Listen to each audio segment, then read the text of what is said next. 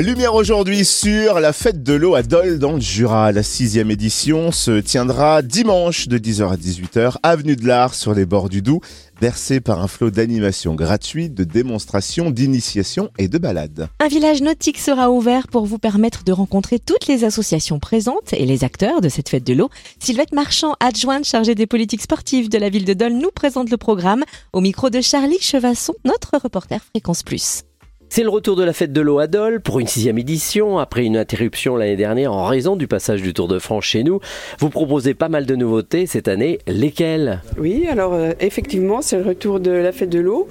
Nous serons à la sixième édition de la fête de l'eau, avec bien évidemment quelques nouveautés, en particulier une d'orientation avec euh, un parcours d'environ 2 à 4 km sur lequel euh, les enfants, les, même les plus grands, pourront découvrir euh, des éléments qui sont relatifs au milieu aquatique.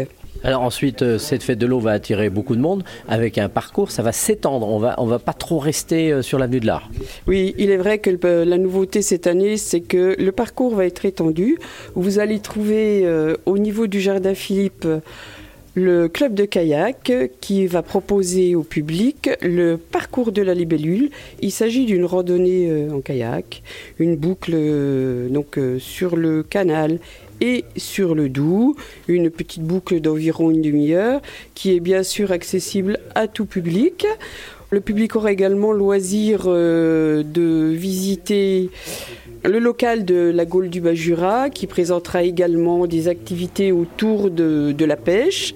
Et puis euh, sur le site des bains, le club d'aviron qui proposera une initiation à l'aviron. Et au départ de l'avenue de l'Art, le Dragon Boat, qui est une grosse embarcation d'environ une dizaine de personnes, qui euh, naviguera entre l'avenue de l'Art et les bains de Dole. Quel est l'objectif de cette fête de l'eau? Quel message souhaitez-vous faire passer au public? Alors en fait, il y a deux messages. Il y a bien évidemment un message euh, qui a un caractère euh, sportif, c'est faire découvrir toutes les activités de nos clubs qui utilisent le milieu aquatique.